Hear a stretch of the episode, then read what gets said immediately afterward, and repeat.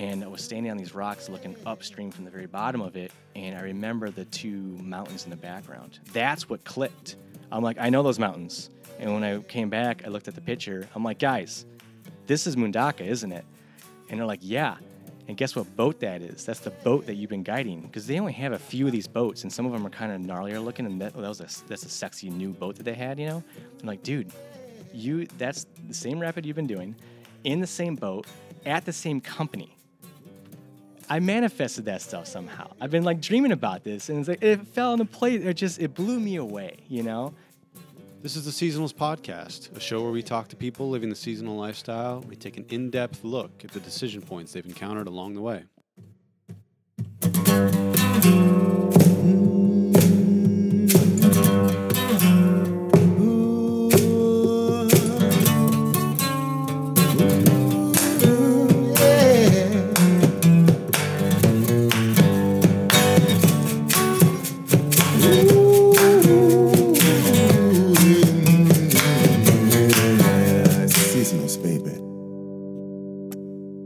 I'm here today with Bryant Knoll. How are we doing, Bryant? Good, Joey. Thanks for having me. Appreciate it. Dude, I am excited for this episode. We hung out for the first time yesterday on the tugboat in the middle of the Inside Passage Yeah. in Ketchikan, Alaska. And it was a blast. We took the cover photo for issue three of the magazine, and it got it got crazy. We Watched a beautiful sunset. Yeah, beautiful sunset. Saw whales. Yeah. Saw some tourists watching whales, going crazy. So, Bryant, let me ask you this because I don't know a lot about you. What is life like right now for Bryant Knoll? What happens winter, summer? What do you got going on? What do you What are you thinking about when you're going to bed? What's Give me the whole thing. Ooh, what am I thinking about when I'm going to bed? How to how to continue my growth? Uh, I, life right now is is great. Um, I've kind of fell into the place where I'm financially free. I'm spiritually free. I'm filled with gratitude and joy because finally I'm coming to that place where I'm like almost manifesting these things into reality, and I'm seeing this come into reality. You know, you know, over a decade ago, if you would have told me I'd be in this spot, I said no way. But this kind of lifestyle is fitting me, and I've been creating it along the way, and it's it's it's going great. I'm really enjoying where I'm at right now. Let me ask you this: You said spiritually free. What is What is that? Why did you use those terms, and what does that mean to you? because I've been doing this grat- gratitude practice a lot lately. I've been getting into this last couple years, and you know the simple little joys in life. If you can really understand to be grateful for these little things, you know, everybody wants either to be, you know, have a lot of money, be debt free, um, have all these material goods, but really, do you need all those things? Um, I've been finding out like just you know being able to wake up in the morning in Ketchikan, Alaska, to hang out with you guys for only a few weeks to go guide a little bit um, because my career has led me to this point. You know, I'm super grateful that I have connections to be able to even come up into this, go hang out with you guys on a tugboat and watch the sunset, and be to, you know get paid for just even a couple weeks to be here. So I'm super grateful for those little things, even to wake up here, you know, and then be able to go back to my business in Montana in just a few days now, and have my employees right now even running that business while I'm not even there. I mean, I, I'm super grateful for those little things, and I feel like that gratitude I've been practicing and just those little simple things that I have. You know, I don't need all these big material things. Um, I don't need all this money. I mean, sure, those things are great, but do you really need them? Um, because if you start really understanding the true joy of life and what really makes you happy and surrounding yourself with people that make you happy and spreading that kind of love, you know, it's that's what makes me spiritually happy and, and just filled with joy. Makes for a full life. Yeah. Yeah. What is the business back in Montana? Food trucks. I have four food trucks called Covered Wagon Hot Dogs. We serve all natural, local Montana meat, 100% beef hot dogs. Um, this is year six for us now. It's just been growing every year. It's been phenomenal. Um, the first four years, every year, I bought a new operation and been growing from there. And then now I'm transitioning into starting internships to get um, culinary students to come out to me, and I house them. They learn how to run a food truck company for themselves, so they can go back and do that wherever they want to with themselves. And uh, so, you know, finding the right people to continue the growth. That's what I'm doing right now with that during my summer times in Montana. And what about the winter? Winter times, I shut it down, uh, usually mid November, and I travel down to South America. I've been in Chile for a couple years, Costa Rica, and guide whitewater down there. And then I come back to the States and open it back up April 1st and continue the work, the work summer. What are some of the spots you go to in South America, and what are they like, and what drew you to them? Um, it started with Futaleufú, Chile, um, one of the biggest whitewater sections commercially raftable in the world, and I've always wanted to get to that point in my career to be able to do that kind of stuff. Uh, so that was my first draw. Um, that that river bug got in my my head my second year of guiding in Wisconsin, and I've always dreamed about guiding on that river. So when the business opened up, um, it took my summers away from me from guiding. So when I can shut it down in the wintertime, it's nice I can travel down to the Fuda now and, and guide on that. And then um, also in Costa Rica, guided there in um, on the El Chorro River, some class five, uh, the Jet they call it. I'm hanging out there in Capos area. So, yeah, So the Futaleufú is Chile, yes, and then you've got stuff in Costa Rica. El Chorro River. Yep. Okay. Is there any whitewater rafting in Colombia? Yeah, yeah, there is. Is it good, or is it just you There know, is, yeah, is it absolutely. B team stuff? No, there's there's three fours in there for sure. hmm Oh, cool. I haven't personally been there, but there there is. Okay. hmm So you're a whitewater rafting guide in the winter. Right. Class fives, badass. Bryant's the dude. That's what I prefer. Sure. Right. and then in the summer, you own four food trucks in Montana. yeah, that travel. all That's going state. great. You've got it to the point where you can leave for some of the time. Yeah. You're bringing interns in. You're giving that gift of self ownership and a future opportunity to a new generation of people. Yeah. And so it sounds like, yeah, you've got spiritually free is definitely part of it, and everything else is coming coming with it. So let me ask you this: Let's go back in time. High schooler Bryant, where did you go to high school? Burlington Central, Illinois, small town. Graduated with, man, I think we're like two eleven. We were the biggest class to ever go through. Okay. So, small town. And what were you thinking senior year? Which which college were you getting ready to go to, and what what did you think life was going to look like for you? Uh, I wasn't planning on college.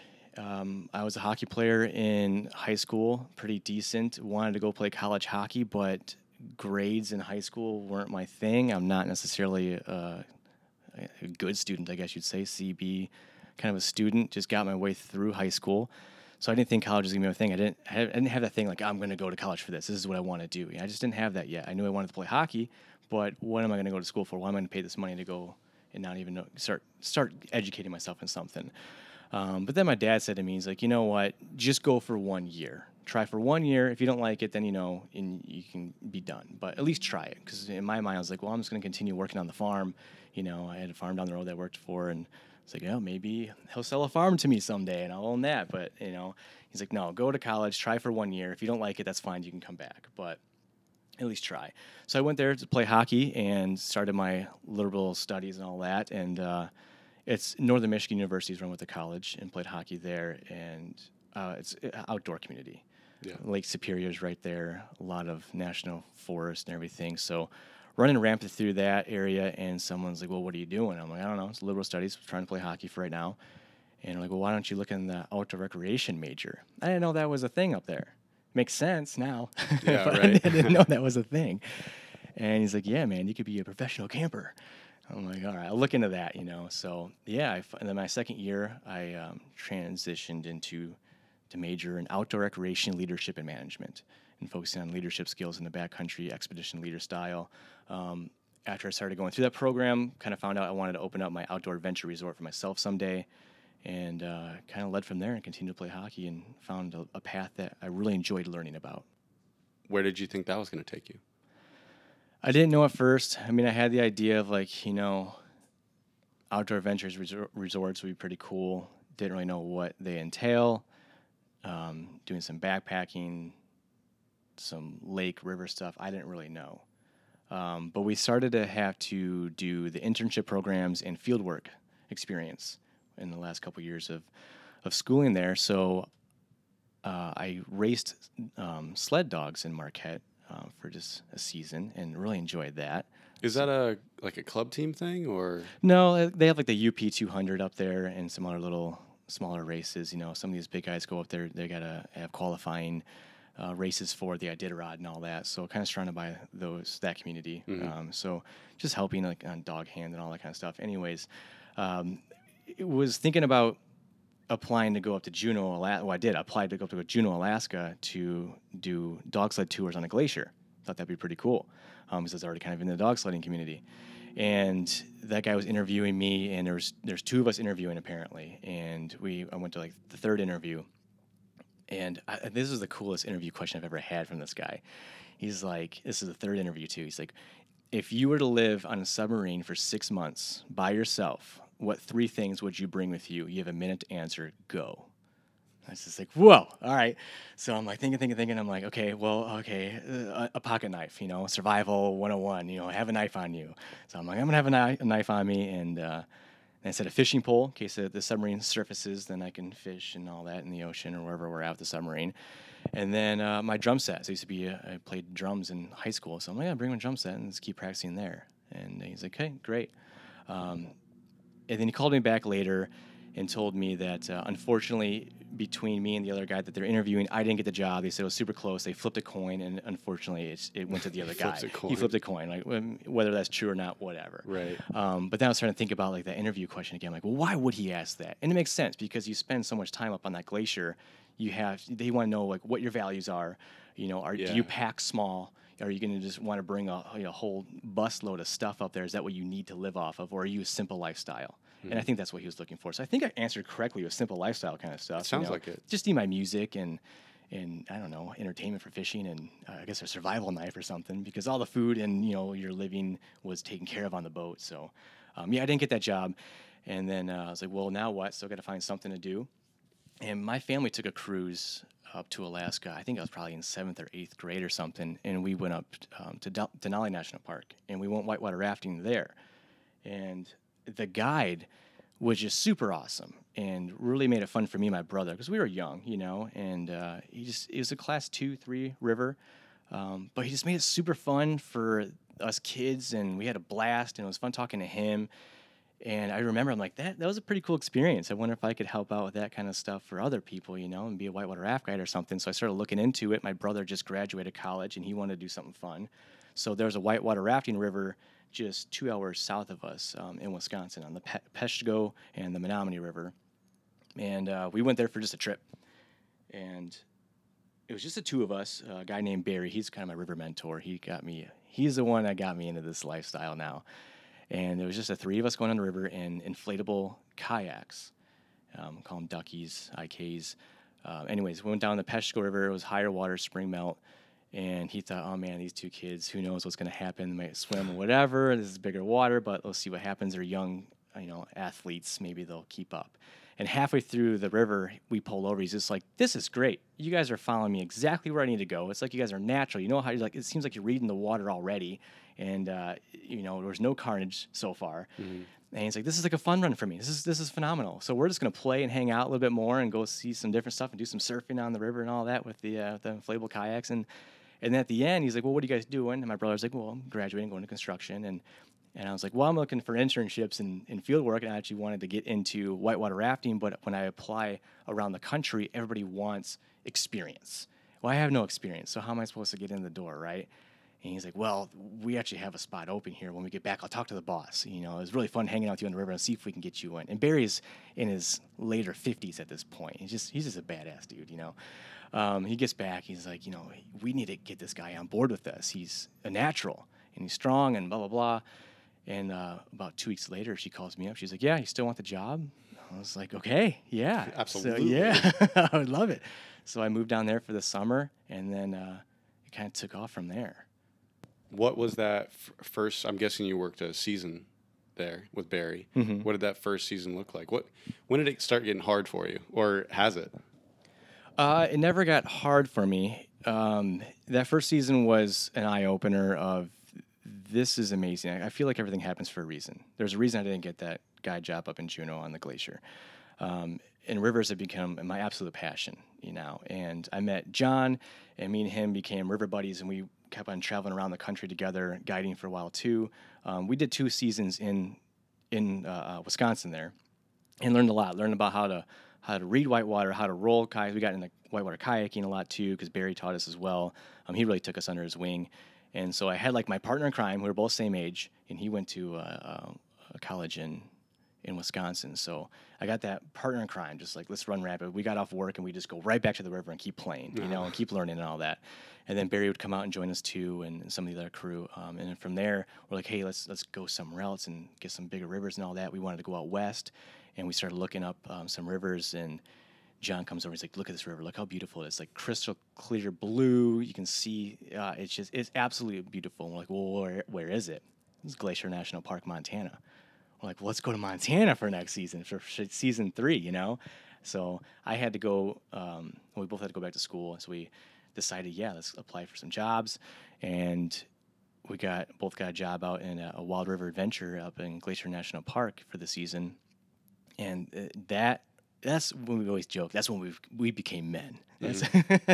we grew up there. Uh, it was just amazing community uh, when we were done with the trips there as well, like we go run rampant through the national park. It was we were right outside the the west entrance. Uh, we got in the middle fork and the north fork of the Flathead.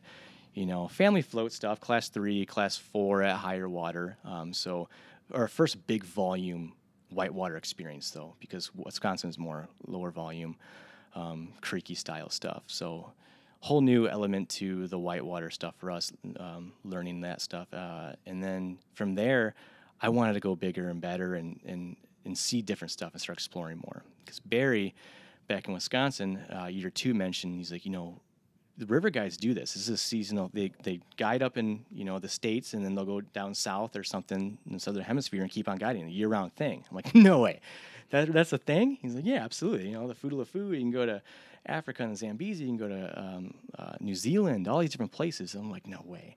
And uh, I'm like, well, Barry, what's what's what are these big rivers? You know, he's like, well, the Futaleufú Chile is one of the, the legendary rivers, you know. And I was like, well, let's research that. What's that one all about? So even that year two, I remember calling up some other raft companies down in Chile. There's four main ones down there. And I called them up. I'm like, hey, I would love to come and guide for you. And they're like, well, what's your experience level? I'm like, you know, Menominee and Peshtigo in Wisconsin. I pretty much got laughed at. They're like, the what? like a no name kind of river. They're great rivers, but they're not, you know, the top of the U.S. or anything like that. Um, but great rivers to learn on. So they're like, no, you got to have some different experience, some bigger water experience, um, more technical, more class five stuff, right? So he's like, you got to go like to these different. He like named like five different rivers. He's like, go guide on these. Call me back in a few years, and we'll see what we can do. Right. so I took it seriously. You know, me and John went to Glacier, and after the Glacier, I was just like, I want to start guiding the the five that he was talking about just in the U.S. And so I started bopping around the country. California, West Virginia, Arizona, and just hitting up all these rivers and called him back, you know, that company. And it's just like, hey, we talked like five years ago. I'd love to come and work on the Futaleufú now. And he's just like, I don't remember talking to you, but good job on doing those rivers. That's great. Um, but we don't really need anybody right now, you know? And so oh, I'm like, you gotta be kidding me. So I call these other companies. I'm like, hey, I got this experience, you know? And they're like, now we have our returners, like, you know, they have like 15 year guides that keep on returning. Well, what does that tell you? Obviously, it's a good community, good, good work environment, good river. They treat them well. You know, you gotta love hearing return stuff like that, um, not big turnover rates. So, uh, I wanted it. I trained for it. I went hard for a while, for years, to get on that river, and I've been dreaming about that. I carried a little, actually, a little piece of paper. I printed off year three. Uh, it was a, it was a picture of a raft full of people going down a rapid called Mundaka on the Fuda, the bridge to bridge section. And I had no idea where that photo was on the river. I just had it. I was like, I Googled it, LeFou, yeah. you know, found a cool picture, and I, I carried it around with me. I carried my wallet, hung it on my the different houses I lived in through the time. You know, my guide tent when we are tenting out every different season. All I'm like, ah, I'm training for the food. I want the food. You That's know? the goal. That's the goal. So, actually, when I got, I so I opened up a food truck company, and that took away my North Hemisphere guiding options. Right, so I had to run my company now. Well, it's seasonal, so I can shut it down in the wintertime. So now I have the option of going down south. Okay, uh, I wanted to start doing that before, but financially I couldn't because River Guide salary plus student loans kicking in now. It's just it, you just couldn't do it. I couldn't make it happen. So now this business comes into play, and I'm like, great. Well, I can shut this thing down, and I can go down to South America now, so I can financially do it. And I call these companies up again. They're all like, no, no, no, no. I'm like, ah. But in my in my mind, I trained for this. This is the time. If I don't do it now, when am I going to do it? Like, I got to make this happen. So I bought a ticket, and I flew down there. And the three major goals was make sure all my luggage gets down there with me. You know, so it's four different plane rides. You got a couple of different ferry rides that are like 24 hours or 12 hours. and you got to get on a bus a couple of different times. I mean, it's way down there at the bottom of South America in Chile. Yeah. So it's a long journey. And I'm like, hey, goal one, make sure all of our uh, my equipment gets there with me every single step of the way. Step two, get to Futaleufú, find something to eat. Step three, find a place to live for the season. And my idea was I'm just going to show up to these companies and knock on a door and be like, hey, I'm here. I'm here for four months for sure. Um, this is my experience. I'm, I'm happy to help out. Just get me on the river and let me try to prove myself. You know, I'll be a driver. I'll clean coolers. I'll rig boats. Whatever I got to do, just get me on the river so I can get out there. Like this is my dream and goal. Right. I'm making it happen for myself. I'm throwing myself in the element. I didn't even know Spanish, man. I knew I knew like four words. I knew baño and cerveza and muchas gracias. You know, that yeah, that was pretty much it. And then on my travels down there, I'm thinking, okay, I gotta be able to speak Spanish in the rafts the directions, like all forward, all back, left, right. So I'm, I'm practicing those words too. So I know just that, that's it. So getting down there was kind of a challenge of like when the bus schedules were coming, trying to communicate with there. As further south you go in South America, there's no English, man. You're just kind of just thrown in. it. less and less yeah, and less. Yeah. And so I got my little uh, translator book with me and I'm reading every now and again, trying to like, hey, I'm going to plan out the sentence I want to say to someone to ask a question. And of course, when you say it to them, they're thinking, okay, this guy can speak Spanish. We'll just talk back in Spanish real quick with him. And like, as soon as they start saying something back to me, I'm like, I don't know what you're saying now. I just practiced that one sentence for like an hour. We're in the frontier. I, I didn't plan for this. yeah. So eventually I got my way down there, you know, made it happen. And then uh, I really wanted to work for this one certain company, um, Expedition Chile. And I, I walked up to them first and knocked on the door. River manager opens the door and he's just like, hey, I'm like, hey, I'm Bryant. I'm here. I gave him the spiel, right? And he's just like, well, I'm about to go get some food. You want to come with and we can talk and eat and all that? I'm like, yes. So check one was all my gear got there. Check two, he's like, want to go get some food? I'm like, yes. And then after we ate and talked for a while, I was like, well, where are you staying? And I'm like, I don't know. I where, what hostel or what do you recommend? I just, you know, it's probably still three in the afternoon, so I got time to I traveled all the way to talk to you, and I'm here now. Don't ask me about what's happening in an hour. I'm right here. I'm right here in this moment, you know. And he's just like, well, all the guides haven't shown up yet. Do you want to stay in the guide house? And I was just like, check, you know. Oh, yeah. I got somewhere to stay for at least a night, you know. And I'm okay with. I got my tent. I'll go down by the river or whatever. I'm dirtbag lifestyle. I'm used to it right now. You know?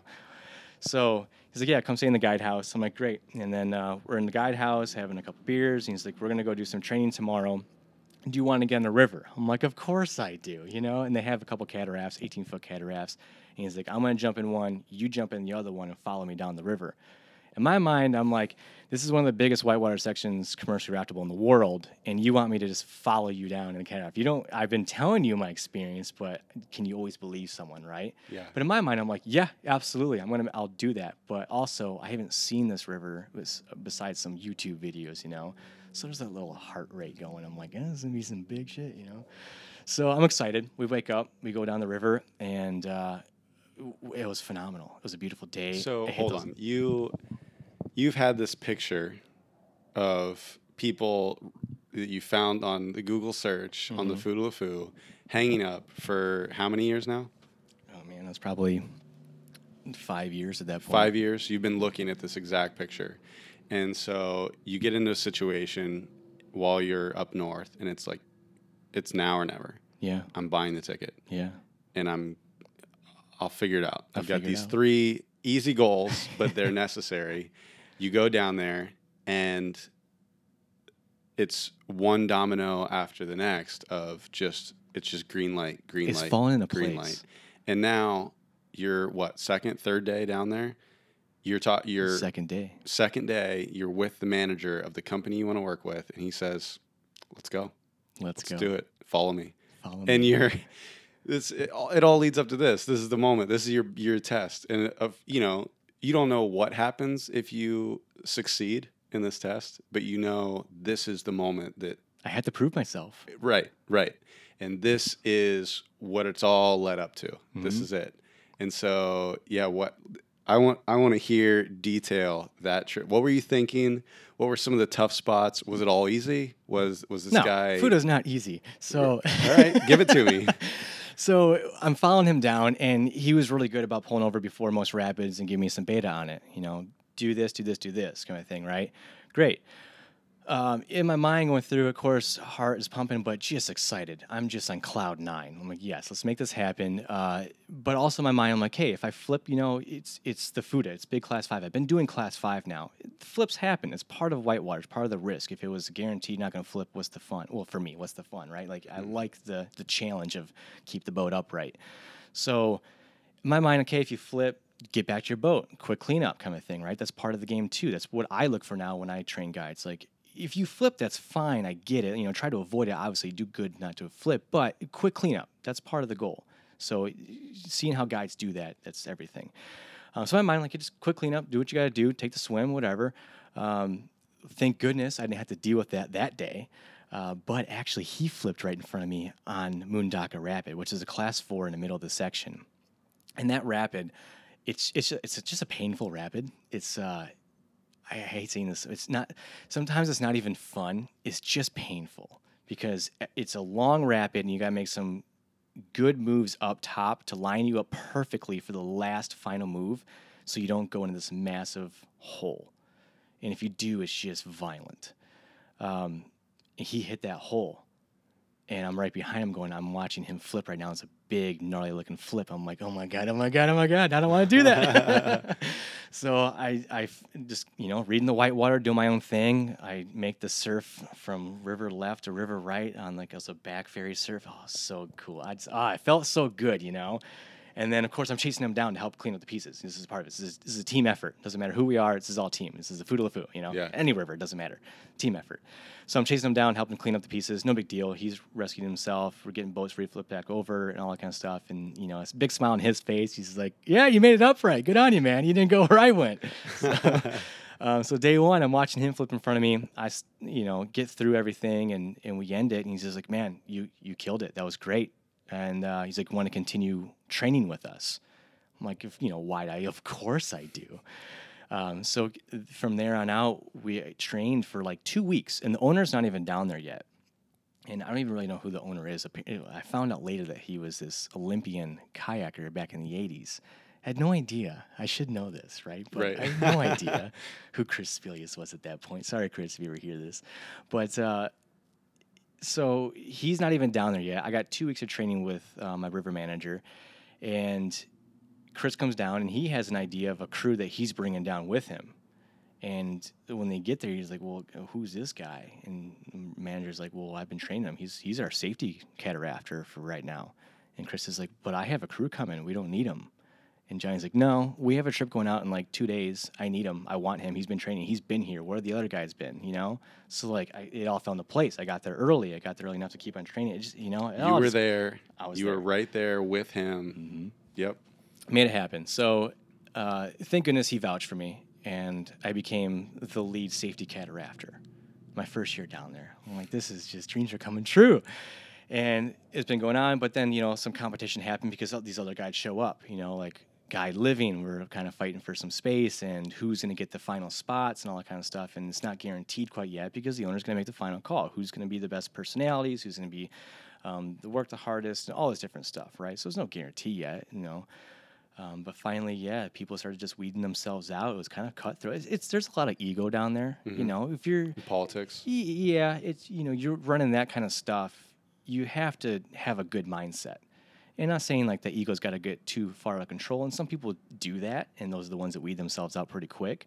Um, but you have to be confident in yourself and your abilities. But at the same time, the people that you're competing with for the spot, you got to help them as much as you can too, because when things go wrong out there in those big rivers, you don't just like, oh, that sucks. You're not getting the job. No, man, you're helping each other. You're saving each other. Whatever you got to do, it's part of the game. Because it could be you in that situation. the Um, Exactly. day. And there's no reason someone needs to get injured because of ego. So, but the ego's out there. So uh, people started weed, weeding themselves out, and then yeah, I became um, the lead raft because you know we kind of sw- switched through after mid-season. You know, obviously the managers he's also lead raft guide, and so for every raft you have to have a safety cataract and a safety kayak. So if we were to launch three boats full of people, you got three cataracts and you got three kayakers. That's just that's how fast cleanup's got to happen. That's how good safety that we have. You know, just full on. So. Um, we all rotate through so we didn't get burnt on anything. He's like, hey, do you want to jump on the oars and actually guide the people down, you know, halfway through the season? I'm like, absolutely. It's what I'm here to do. So then he jumped in the cataract and we still had our safety kayaker and stuff. And then we'd switch again. I was kayaker and then that kayaker came into the, the boat and the raft and all that. So, um, yeah, we rotate through. We all were dialed in. We really enjoyed each other. And then halfway, th- more than halfway through that season, our river manager had another big flip and really hurt his shoulder and it was one of those situations where he couldn't really do much anymore um, and he wanted out so he left. He just up and left. Well who's managing now? Who's making the calls? Who's doing the shots? And chris is like looking at me like wait you ready to handle it? I'm like that's all right great let's make it happen. I'm here to keep going. It's not like we're going to stop you know? So um, he kind of handed me the management position. And so now at the end of my first year I'm becoming lead guide and river manager for this company On the Food Foo. on the Futaleufú.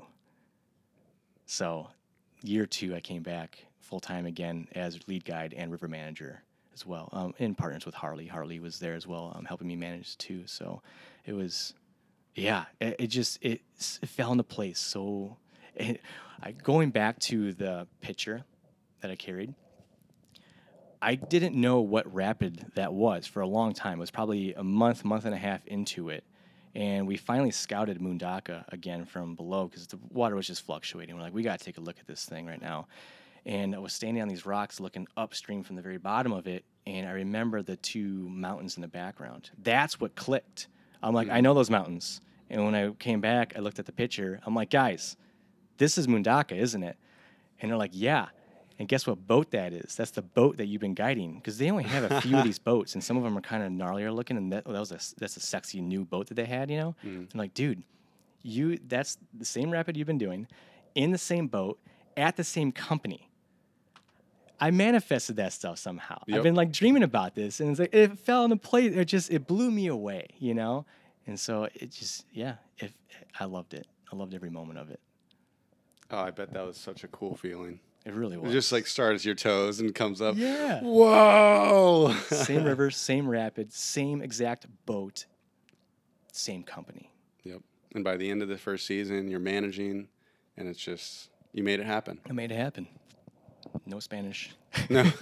Just bought a ticket and got down there. I didn't care if they said no. I want to go prove myself because I want it. you put yourself in position to make it happen, and it did. hmm So tell me about the food trucks that you own. So again, covered wagon hot dogs. Own four of them. Travel all over the state. That helped me turn this dream into reality. It's like I was saying before. Financially, I just couldn't do it full year round river guiding financially with um, student loans kicking into gear.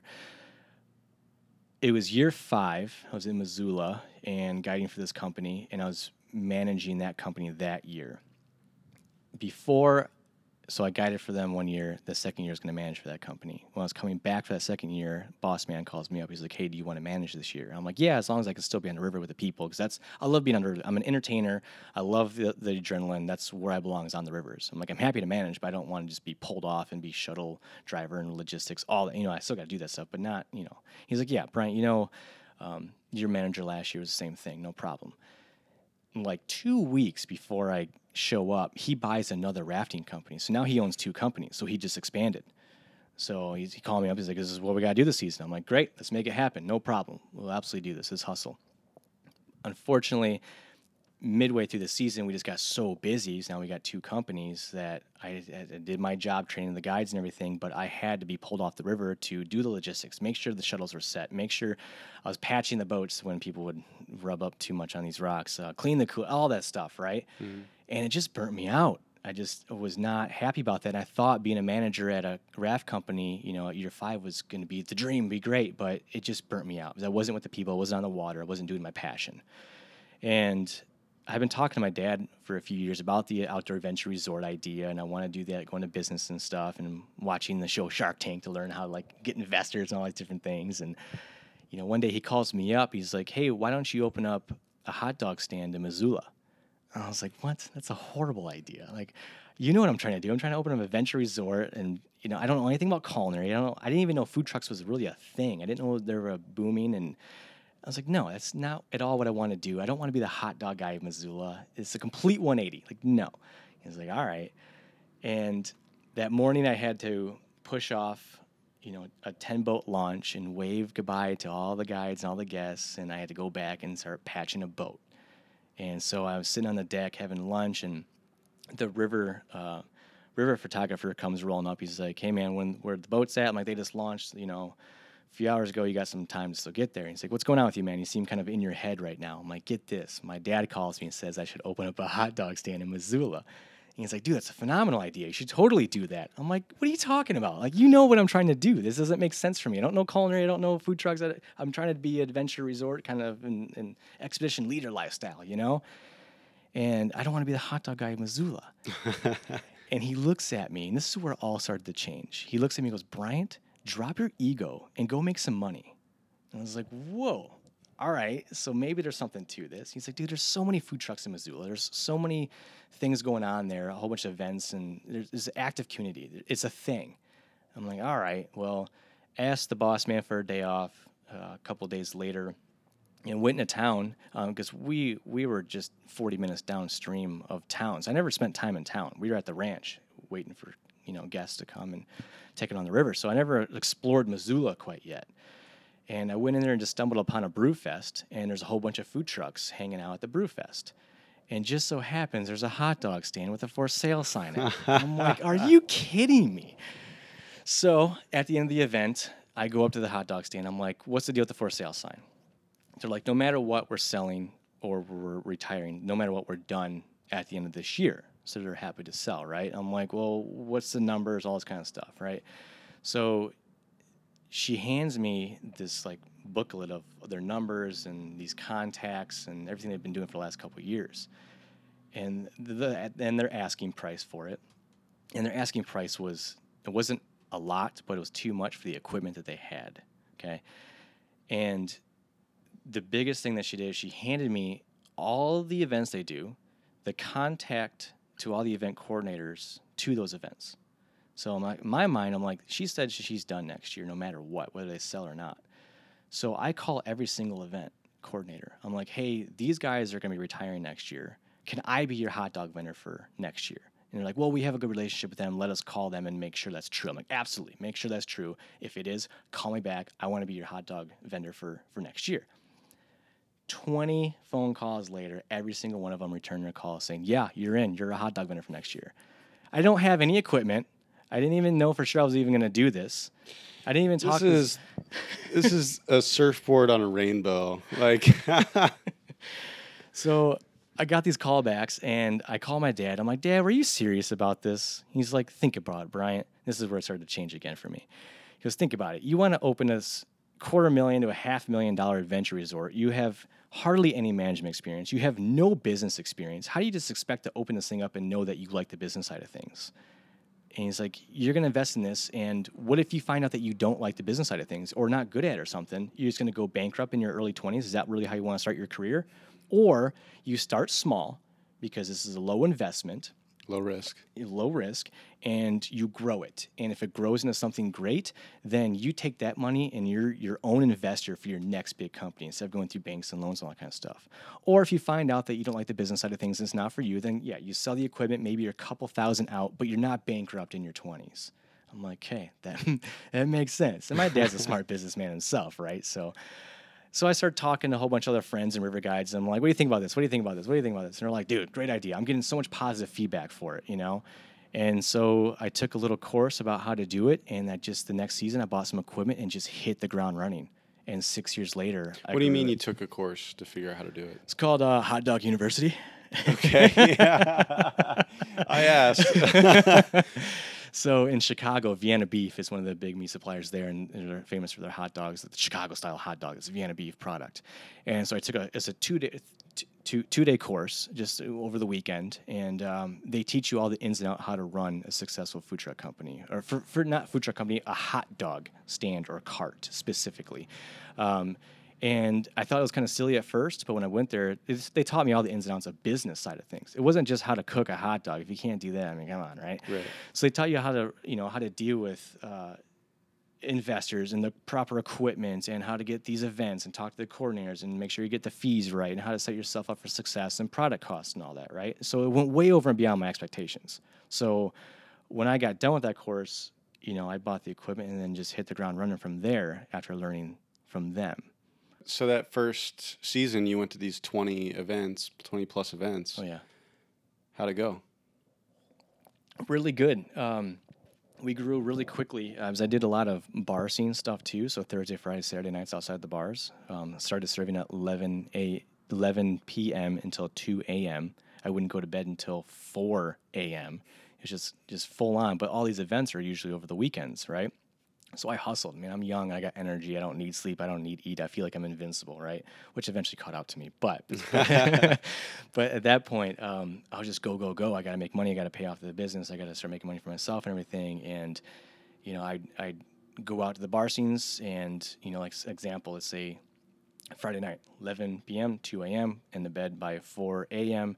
Uh, wake up at 7 a.m. to get to the event by 9 a.m. and go all day with that event, and then go right back out to the Saturday night bar scene, 11 p.m. to 2 a.m. back in bed by 4. Kind of that whole rotation, right? Yep. And I just did that for that first winter because I started in October of 2013. So I went through the whole winters. My idea was, well, I'll practice and learn how to do this over the winter time before those big events happen in summer. And then I just continued that all through summer and just hustled, man. I just didn't stop. I didn't eat. I didn't sleep, which is, I don't recommend it now. It's not healthy at all. but I had to do what I had to do. Yeah. And I just grew them. And every single year it's been growing. 'cause my name and my brand has been out there. Um, so, uh, you know, you know, pi- um, Vienna Beef, the in Chicago, that course I took that through. Their idea was you take the course through us, and now you're going to use our product, our hot dogs and all that, and we'll ship it out to you, kind of thing, right? You got to have a kitchen to make sure you can hold all this. Um, but what was weird about that was they wanted to send out like 2,000 pounds of product every two weeks, which is like over $3,000 every two weeks. I'm like, I'm not that big yet. I'm not in the city of Chicago with millions of people. I'm in Missoula, Montana with 60 to 80,000 people. You know, I'm not as big. I just, I can't do that. I don't have storage for it. I don't have funding for it. So I started looking for local resources and found um, Pioneer Meats, which is what I use. It's all natural local Montana meat, 100% beef hot dogs. They do a phenomenal job. And so I could just order as needed, not just this huge lump sum all at once. Right. Not the contract. Exactly. So I didn't end up working with Vienna Beef. I found my local source in Montana, which I think was better for the business, anyways, because I'm in a uh, I'm in a a, a, a community that's very about local and quality food, and so I have a quality hot dog. I'm not just selling Costco meat or or Oscar Mayer or anything like that. Um, I'm, I'm selling local stuff, Local Montana meat. mm-hmm. Yeah. and people recognize that and they really enjoy it. So it helped me grow. Yeah. And so you've you've got a new one each year, and you're up to four now. Yes. I think the theme here is you have put yourself in a position that when op- opportunity comes around, you're at the plate. Like when you you went down to the Fu Foo, you're like, I'm ready. I'll be on the bench, and when you need to call me up, I'm up. And they were like, No, we need a starter right now. We not just a starter. We need an all-star point guard right now. Mm-hmm. And you're like, Okay, I'm ready. And then your dad comes along. He's like, Hey, I got this idea. And you're like, That's crazy. And then fast forward, that's amazing. Yeah. And Thanks, so- Dad, for a good idea. so yeah, it's a situ. It, you've put yourself in a position to where when opportunity knocks, you kick in the door and say, "Get your ass in here. It's time to do this." Got to make it happen. How do you approach preparation when you do go into this? I mean, you're high energy. You're you have a goal and you know what needs to happen. It sounds like you do a lot of research when you have something in mind.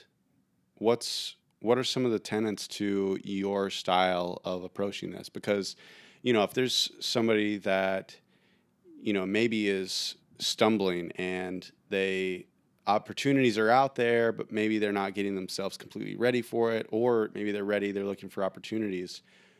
What are the things you do to make sure you're ready, to make sure those opportunities come around, and then you knock it out of the park? First, it's a mindset.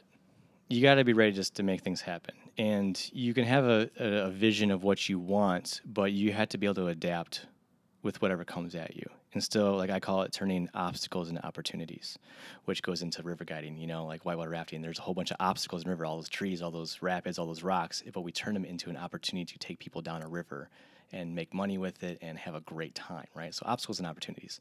That's the biggest thing. Um, the other one is this is going to sound kind of weird, but I don't always research all of these things necessarily full on before I jump into it because some, when I've done that in the past, it's actually scaring me away from different ideas I've had. Because okay, I'm looking up like, well, have people done this before? Oh, there's already hundred of them, or there's already twelve of them, or something like that. I'm like, I can't compete now. They have a head start on me. Blah blah. Like same with the food trucks. I didn't know how many hot dog stands were in Missoula before I started, and then I became number one very very quickly because I didn't I had the research of knowing how to start up a company because of that education I took the, the two day course. But I just I just had I had to make it happen for myself. I wanted it. I had the focus. I had the vision of what I wanted it to be. But if I would research how to if I would research how many food trucks were already in town, how to actually do it, in, in different ways, you know, besides just hot dogs, I think I probably would have got scared out of it because, well, there's over 200 food trucks in this town. Like, how am I going to compete with that? But I didn't. I didn't know that. I just jumped into it and then created something for myself. And I feel like that helped because one, it didn't fear me away or scare me away, and two, I'm not doing what they're doing. I'm doing my own my own unique thing, how I think I should do it. And sometimes that can kick yourself in the butt with that, but Yeah. at the same time, sometimes it can really work because like if you have that ambition, drive, and goal and vision, that vision is creates that uniqueness to it. And that's what happened with Covered Wagon is I didn't see what these other food trucks were doing, and I did it differently. I didn't do like the status quo of what they, you know. And You didn't have the curse of knowledge. yeah, and so I just, you know, I mean, I failed at different things, but I fail forward. I fail quickly. You know, you learn quicker. The faster you fail, the faster you learn, and that's part of growth, right? Clean up on the S- river. Same with yeah, same with hockey too, right? That's why we practice. If you're not falling in practice, if you're not taking, you know, the perfect shot every single time, you know, you got to be pushing yourself, and you're gonna fail. You're gonna fall. You're gonna slide on the boards, and it's gonna hurt, and you're gonna get shot in the ankle by your teammate because he didn't aim right or whatever, right? That's where you fail because you can't fail in, in in the game. So you practice hard, and then hopefully it pays off. So uh, you fail forward, you fail fast, and you learn from it. So that's what I did with even with rafting too. You know, yeah. Why can't we go do that line? Because it's not really a smart line to do. Well, I got to go find it out for myself. Because what if I do it differently than them? You know, I learned from first year guides too. You know, I'm a senior guy. I've been doing this for over a decade now. But all of a sudden, this one river guy comes up. He's like, "Why can't we go over there?" I don't know. We've never done it over there. I'm like, go try it. Screw it. I'll, I'll pick up your piece at the bottom. And he had a beautiful line. Hmm. And now I'm looking at it, I'm like, well, with this water flow, maybe we should take that line. That looks like a lot of fun. So you can learn from anybody, right? So it's just being adaptable and eh, just, you got to make it happen and, and trust your own gut, you know? Yeah. So you've been around a lot of seasonal workers, and I'm sure you've seen the good, the bad, the great, the terrible, the you know ones that move on quickly. Um, what is something, and maybe it's been recent. What is something? Because so to me, I'm asking this question because I obviously you get it. You understand the value of the seasonal lifestyle, whether it's short term, long term for anyone. I don't I don't have to push that on you. But the question I want to ask you is what is something a lot of seasonal workers think or do that you would caution them away from? Like, is there a mindset that you've seen a lot that you're like, maybe think about it this other way? Or maybe it's been one person recently, you saw them do something and you're like, let me. Let me give you this wisdom right now to help you. I actually had this conversation just a few days ago with someone, and he's good at what he does, and he's passionate about what he does. But I feel like he thinks that he needs all these certifications to do these things. And uh, yes, you do in some spots, but he's like, "Well, I need to go get the certification before I can start going to do this rafting stuff." I'm like, "But why?" I'm like, just go do it. You know, get these get jobs with these other. A lot of these different companies don't require certain certifications like this, a license to be a river guide. You know, the minimum for river guide you need to have is um, CPR first aid, and I recommend you have more like swiftwater rescue training, um, and technical rope support kind of stuff. But you don't need to have you don't need to go to a school to be a whitewater raft guide. You just get a job, and they're going to put you where you need to be. They're not going to just go and throw you into the biggest stuff. They're going to train you, right? Because they want you to be a good guy for their company too. You don't, you don't, you know, a company's not going to survive if people are getting injured or, or worse, right? So they're hmm. not going to throw you into the stuff that you're not ready for. But you go there and you work with these guys and you train yourself that way. You don't need to go get these licenses because great, okay, you went and got this license on this one river that they trained you on, but you're not getting a license on the other river that you're about to go work on. So yeah, you know how to read whitewater and how to pick up pieces, sure, but maybe they trained you on a class three and you're about to go run class four or even five. So you don't need all these big certs. Um, I recommend it as you keep on going further into because you get the pay grade too. You know, if you get Swiftwater Rescue, you should get a couple dollars more. If you get CPR, you should always start with CPR first aid down the river. I mean, that's just, in my opinion, you should. Um, but yeah, I, you gotta just you gotta stop overthinking it and just go make things happen. Because once you start overthinking it, well, I need this, I need to do that, now I gotta do this. But do you? What if you just go get a job and ask if they'll train you that way? And some of them will say no, they want certain things. And if you want to go to different um, countries, they got these certain regulations that you have to have. But a lot of these different companies, you don't have to have these certain um, things, so or, or, or certifications. Just start and make sure it's something that you really want to do, and they're going to put you in the correct spot, so you're helping them, them, their customers, and their business. You do you read much? I l- listen on you Okay. know, books on tape. What uh, give me give me a book. I've been reading a lot of success-driven habits um, kind of books. I don't read like adventure books necessarily. Um, like millionaire success habits. I'm really focused on, you know, with my lifestyle now, I focus on um, how to optimize my time because I travel around a lot. I have a business that needs to be a lot of attention to. Um, so I read and get focused on how to create these rituals for myself, how to be organized, had, how to have that proper motivation, how to take care of self care, you know, with mind, body, soul, um, you know, diet and all that. So I, I read these different books about success driven people. I try to learn about how these other people have been successful in their career, not necessarily just all about uh, finances, but just their ultimate lifestyle of, of joy and, and peace and w- money or whatever you're, what it is, right? Everybody's got their own different ideas. So those are the kind of books I'm reading right now. It's just how to optimize my time and, and do, because I want to do a lot. I do a lot. And how do Sounds you, like it. yeah, I'm driven and I got the energy. So how do you make that all happen for yourself? You got to have these rituals and routines to make sure that you're set your, you set yourself up for success. And that's what I tell my employees too when they're working. It's like set yourself up for success because you don't know when we're gonna get a big rush. Um, and same with like on the river, you know, you set that boat up early above that rapid. So you don't just kind of float into it thinking, okay, I'm gonna get over there. Because what if all of a sudden a big swell comes up and a boil and just like shoves you to the left or right? Well, now you know you got to be have that momentum, set yourself up for success, so you can take care of yourself and the people around you. Yeah. What are what are three things when it comes to rituals that you think are important? Uh, like self care, so like body. Um, I wasn't taking care of my body the first couple years. I mean, I was I've always been an athletic person because of hockey and um, the whitewater stuff. But when it came into the business stuff, you know, I was lacking on, you know, getting myself to the gym. I wasn't eating properly, and it showed. It, it uh, pretty much brought me to my knees, and I ignored it for years. And it finally brought me to my knees, and that's when I was like I got I got to eat right. So how I eat now has completely changed. How I go to the gym now has completely changed. Um, so that's number one, just self care, uh, mental too, positive thinking. Um, that's one of the biggest things because it's crazy how many negative thoughts that we have. And if you, like try this next time, We wake up in the morning and see how many negative thoughts just pop in your head within the first hour. And I, sure, it's different for everybody, right? But if you're conscious about it, it's crazy how our brain just goes into like security mode and self defense mode and all that kind of stuff. So, learning how to turn these negative thought habits into positive thought habits and, and visualizing what you want, right? So that's a huge one for me is making sure my mindset is correct because you go- you know there's some things that you don't want to have to do some days, but you got to do it. So how you going to change your mindset and to make sure it's happening so you can show up present and 100% every time. And the third one? and the third one, and the third one.